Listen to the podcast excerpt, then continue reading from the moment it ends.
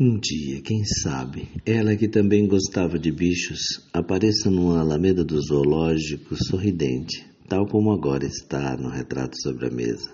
Ela tão bonita que por certo hão de ressuscitá-la. Vosso trigésimo século ultrapassará o exame de mil nadas que dilaceravam o coração.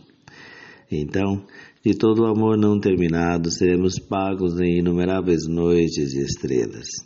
Ressuscita-me, nem que seja só porque te esperava como um poeta repelindo o absurdo cotidiano. Ressuscita-me, nem que seja só por isso. Ressuscita-me.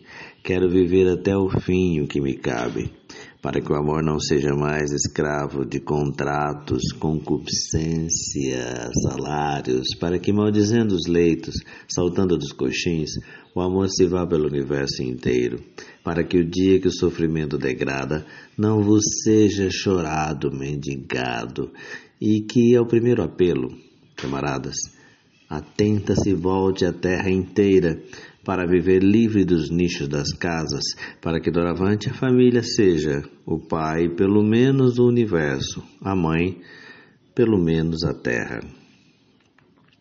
Vladimir Mayakovsky o amor.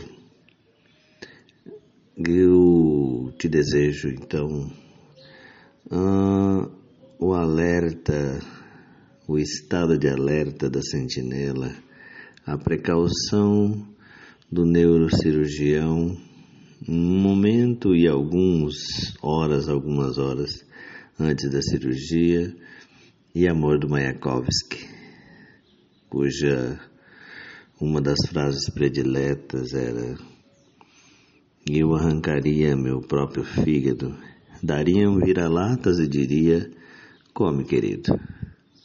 Então, que o amor do Mayakovsky triunfe em fagulhas agora e, e para o futuro se torne a regra. Bom domingo, proteja-se.